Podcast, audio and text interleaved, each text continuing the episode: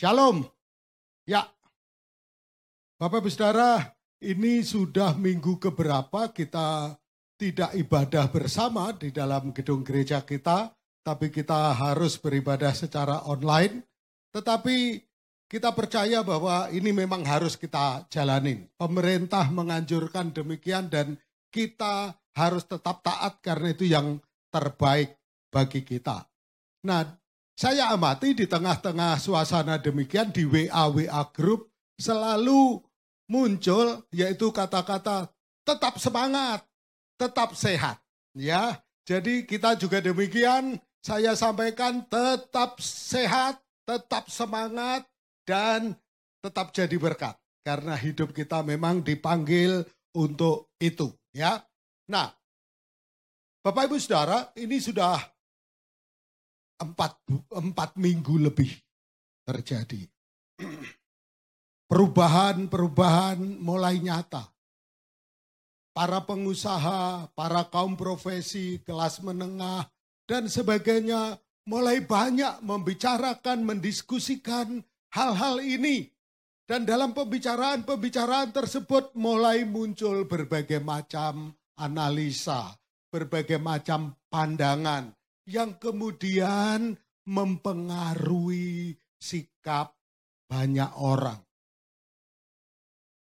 Karena juga tidak adanya kejelasan sampai kapan pengaruh COVID-19 ini bisa diprediksi, akibatnya benar-benar itu berpengaruh kepada sikap banyak orang, sehingga banyak orang kemudian menjadi discouraged, patah semangat, tawar hati. Nah, banyak orang tawar hati. Karena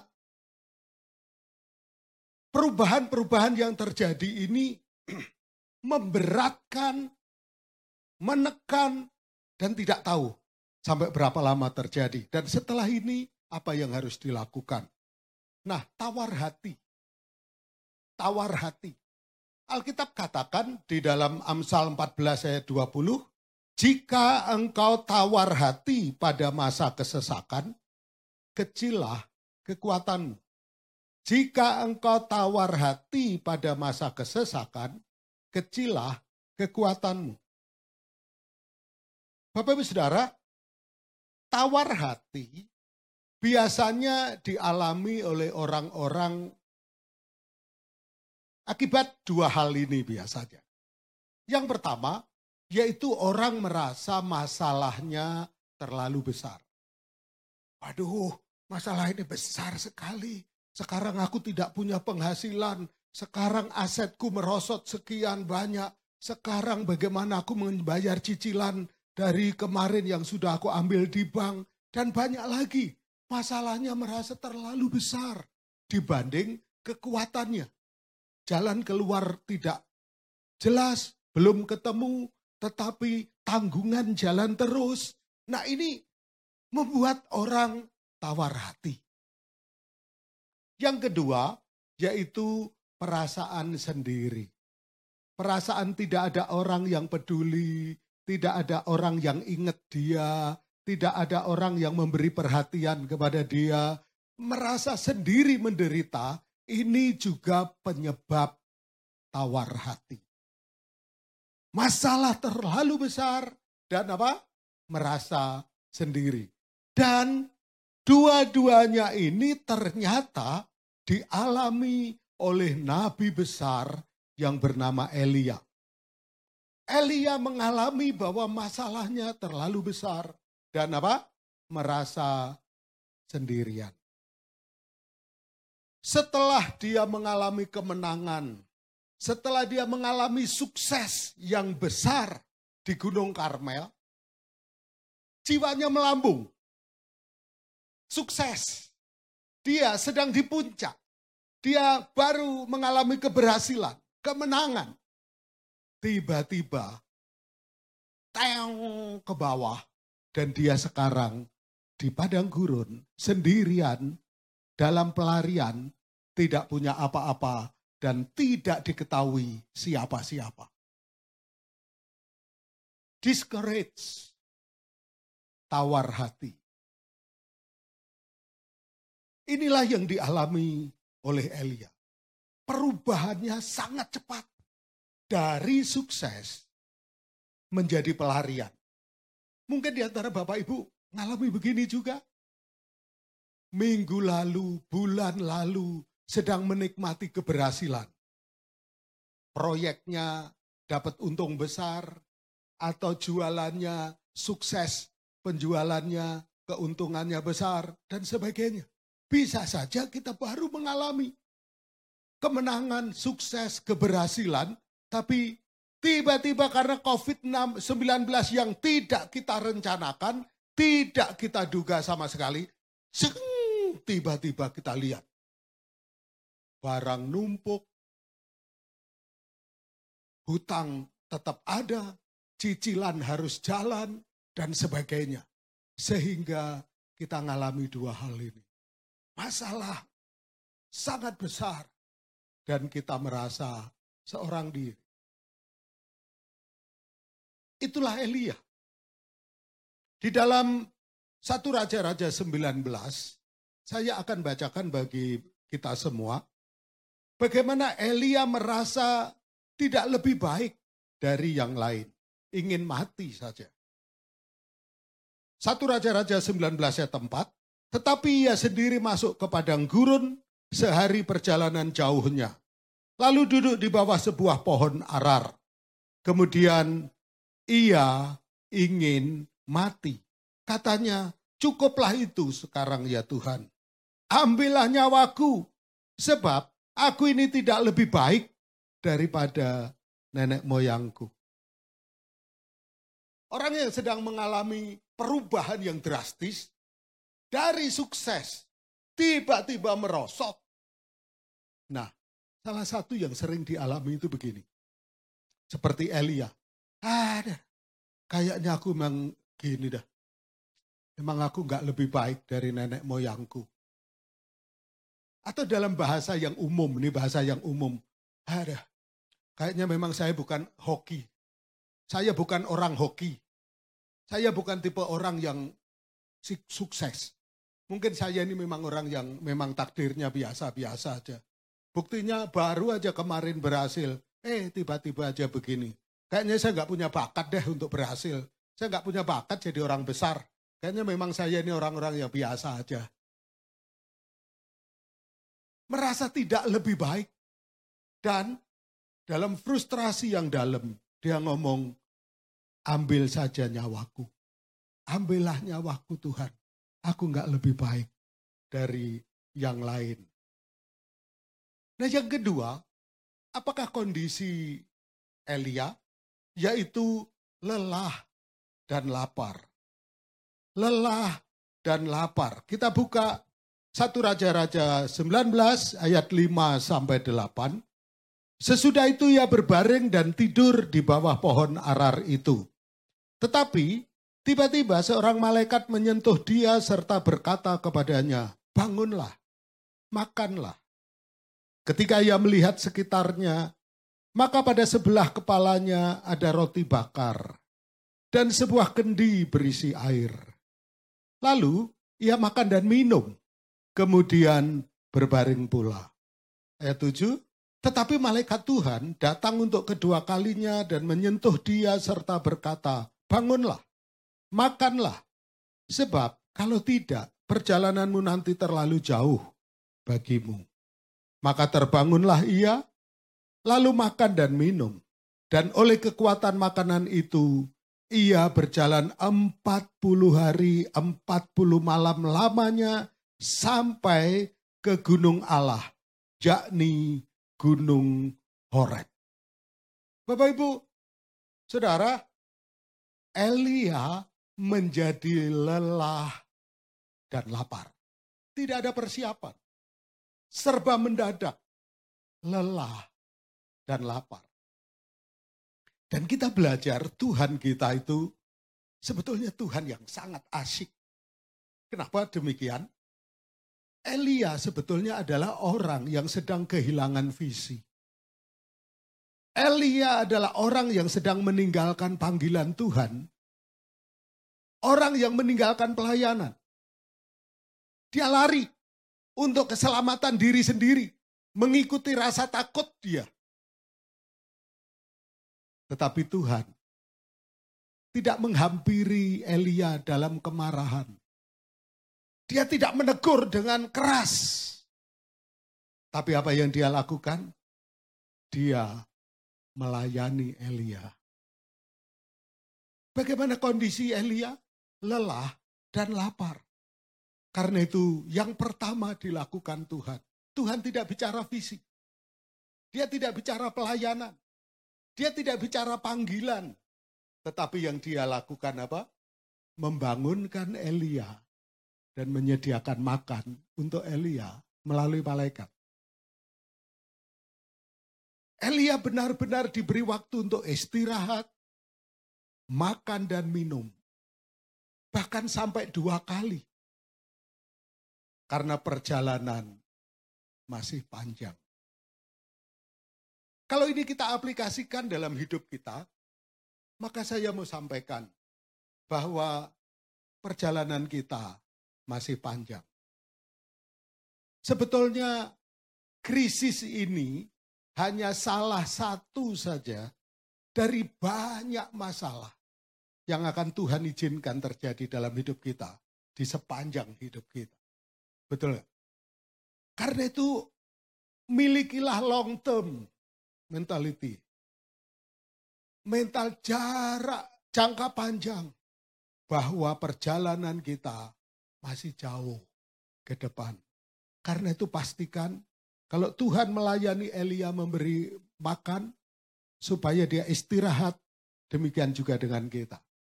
Dalam kondisi yang demikian pastikan tubuh kita sehat. Tuhan melayani Elia yang pertama kali justru fisiknya. Dia memberi makan. Demikian juga dengan kita dalam kondisi krisis demikian. Pastikan tubuh kita sehat. Pastikan fisik kita baik, stamina kita kuat. Melalui makan yang baik, nutrisi yang baik, olahraga yang baik, dan istirahat yang baik, dan seterusnya. Nah, setelah ini, apa yang terjadi? Elia lah jalan 40 hari 40 malam sampai di gunung Tuhan, yaitu Gunung Horeb. Elia masuk goa, pikirannya masih tetap pikirannya masih dipengaruhi oleh pergumulan dia dari sukses merosot kepada kenyataan yang pahit. Dan di situ Allah melawat Elia. Allah mengunjungi Elia juga dengan cara yang khusus. Tuhan menyapa Elia, "Hei Elia, apa kerjamu di sini?" Waduh, begitu ditanya begitu sama Tuhan, langsung mudah keluar apa yang menjadi unek-unek isi hatinya selama ini. Aku telah bercerai lelah seorang diri. Wah, dia merasa berjasa. Dia merasa seorang diri saja. Sehingga Tuhan katakan kepada Elia, Elia, keluar kau. Keluar. Elia keluar. Nah, di sini Tuhan kita itu Tuhan yang ternyata seneng jok, seneng bercanda. Begitu Elia mau keluar, keluar dari goa, di goa gelap, begitu keluar, apa yang terjadi? Tiba-tiba ada angin besar. Angin yang sangat besar di depan goa. Elia kaget. Apa ini? Tapi Alkitab katakan inilah Tuhan yang ngajak bercanda Elia.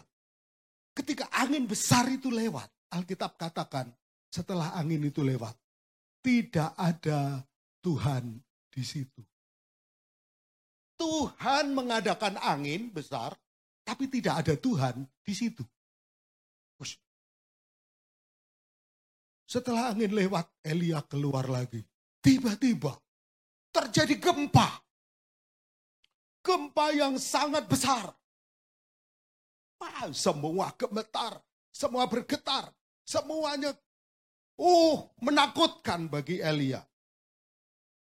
Tapi apa yang terjadi? Tuhan sekali lagi bercanda. Karena setelah gempa itu lewat, ayatnya berkata, tetapi Tuhan tidak ada di situ. Elia pikir, apaan nih? Angin besar, gempa. Tiba-tiba, ada lagi yang baru terjadi. Api yang sangat besar tiba-tiba ada di depan mulut gua. Wush! Sehingga Elia, wah. Tapi sekali lagi, Tuhan bercanda kepada Elia.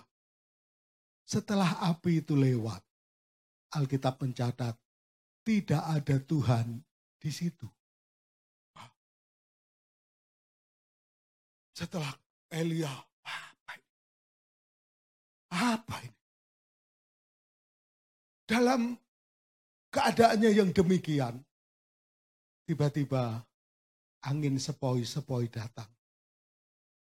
Berhembus lembut, sejuk, senyap, sepoi-sepoi. Dan dalam keadaan sepoi-sepoi, Tuhan berkata, Elia, apa kerjamu di sini? Elia, apa kerjamu di sini? Terjadilah dialog antara Elia dengan Tuhan. Tuhan melawat Elia. Yang pertama, Tuhan melawat Elia di tengah jalan. Dia memberi istirahat dan makan yang cukup. Tapi yang kedua, Tuhan melawat Elia dengan dia Tuhan menghampiri Elia yang sedang ada di dalam goa. Elia, jangan terus ada di dalam kegelapan. Keluar. Bukalah pandanganmu. Tebarkanlah ke sekelilingmu. Apa yang terjadi? Keluar. Tuhan melawat Elia. Kenapa Tuhan penting menghampiri Elia? Karena Elia tawar hati. Dia tinggalkan semua panggilan dan pelayanan karena dia tawar hati. Karena itu yang pertama dikerjakan Tuhan. Dia menyegarkan panggilan Elia. Panggilan Elia disegarkan kembali oleh Tuhan. Sehingga Tuhan berkata kepada Elia, apa yang akan terjadi nanti di kerajaan Israel. Dalam zaman Raja Yehu. Saudara, Allah mengingatkan kembali peran Elia sebagai nabi bagi Israel. Allah menyegarkan dan meneguhkan kembali Elia tentang panggilannya bahwa hidupmu bukan hanya untuk kamu sendiri. Hidupmu tidak akan habis di dalam goa ini. Hidupmu memiliki panggilan yang sangat mulia, yang sangat berarti daripadaku untuk keselamatan Israel. Hidupmu untuk menyuarakan kebenaran bagi bangsa ini. Yang pertama, panggilan Elia disegarkan oleh Tuhan. Dan yang kedua, Tuhan mempertemukan Elia dengan Elisa. Tuhan meneguhkan Elia bahwa masih ada tujuh ribu orang yang hidup benar. Tapi bukan hanya itu. Tuhan menyediakan Elisa bagi Elia. Generasi baru untuk bangsa ini. Bapak Ibu Saudara, COVID-19 ini membuat orang banyak tawar hati. Membuat orang banyak patah semangat dan tidak tahu apa yang akan dikerjakan. Tapi saya mau sampaikan, Tuhan kita, Tuhan yang peduli dengan kita. Dia mau kita kembali kepada rancangan Allah semula, panggilan Allah bagi kita. Minggu lalu kita telah belajar panggilan utama kita ada dua, yaitu apa? Menjadi umat penyembah yang mempersembahkan hidupnya sepenuhnya untuk Tuhan, menjadi ibadah yang sejati. Kita hidup kudus, kita hidup suci, kita hidup benar karena hidup kita telah kita persembahkan sebagai ibadah yang sejati. Tetapi yang kedua, kita hidup bukan hanya untuk menyembah Tuhan. Kita hidup bukan hanya untuk vertikal ke atas, tapi hidup kita untuk sesama. Untuk keselamatan banyak orang. Supaya mereka kembali kepada penciptanya. Dan menyembah dia dengan segenap kekuatannya. Inilah kita. Kita tidak mau terus terjebak dalam kegalauan akibat COVID. Kalau kita belajar bagaimana Tuhan bekerja kepada Elia, maka yang pertama, Tuhan memulihkan fisiknya dulu. Dia memberi istirahat, dia memberi makan. Karena itu penting kita menjaga kesehatan kita. Stamina, kekuatan fisik kita. Supaya apa? Supaya fisik kita bisa menopang apa yang Tuhan kehendaki dalam hidup kita. Yang kedua, Tuhan menyegarkan kembali. Hal-hal yang penting dari Elia. Yang pertama, yaitu panggilan Tuhan kepada dia. Yang kedua, bahwa Elia tidak sendirian. Kita tahu, Bapak Ibu Saudara sekalian, betapa banyak orang yang juga mengasihi Tuhan. Hari-hari ini muncul kegerakan-kegerakan yang sangat bagus di Indonesia. Yang dilakukan oleh anak-anak Tuhan. Yang mengasihi Tuhan. Mereka berkorban. Meskipun mereka mendapat masalah, meskipun kesulitan itu juga menimpa mereka, tapi mereka jadi berkat.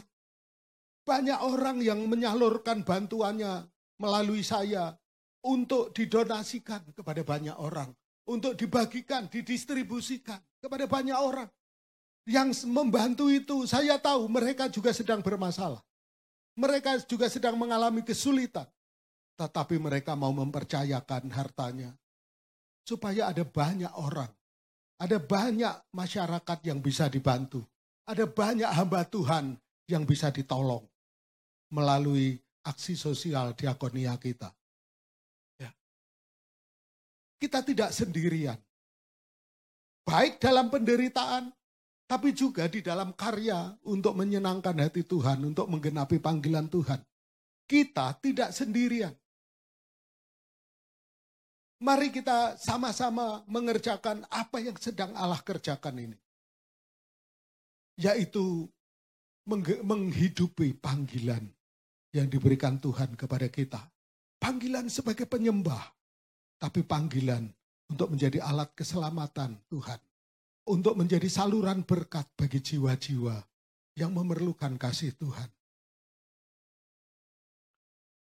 Saya percaya ini semua di dalam kendali Tuhan. Allah tetap pegang kendali atas bangsa kita, atas dunia ini, atas seluruh keadaan yang ada. Dia yang menciptakan langit dan bumi, dia tetap berdaulat. Karena itu, mari terus fokus kepada Tuhan. Jangan tawar hati. Jangan ciut hati. Mari pandang Tuhan. Mari terus arahkan mata kita kepada Tuhan.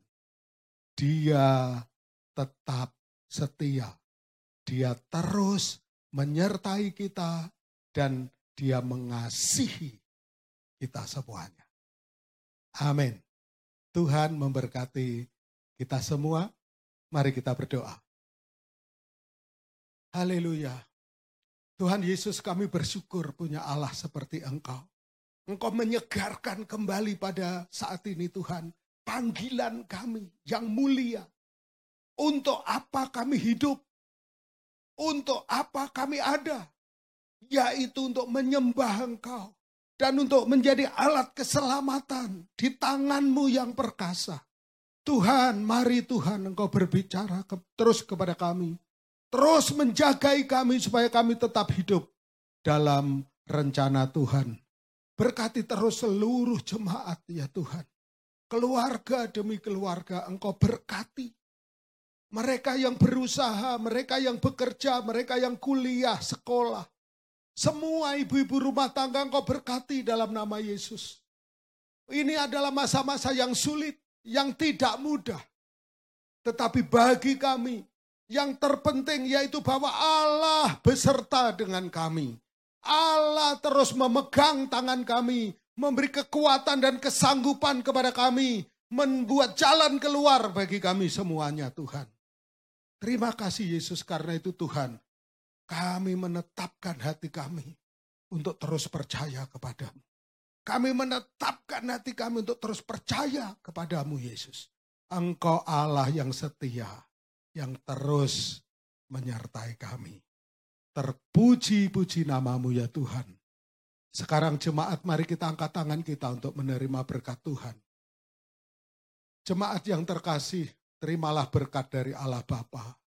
Kasih sayang Tuhan Yesus Kristus. Dan persekutuan roh kudus menyertai kita. Mulai saat ini sampai selama-lamanya. Terimalah berkatnya berlimpah-limpah. Dalam nama Tuhan Yesus Kristus. Haleluya. Amin. Amin.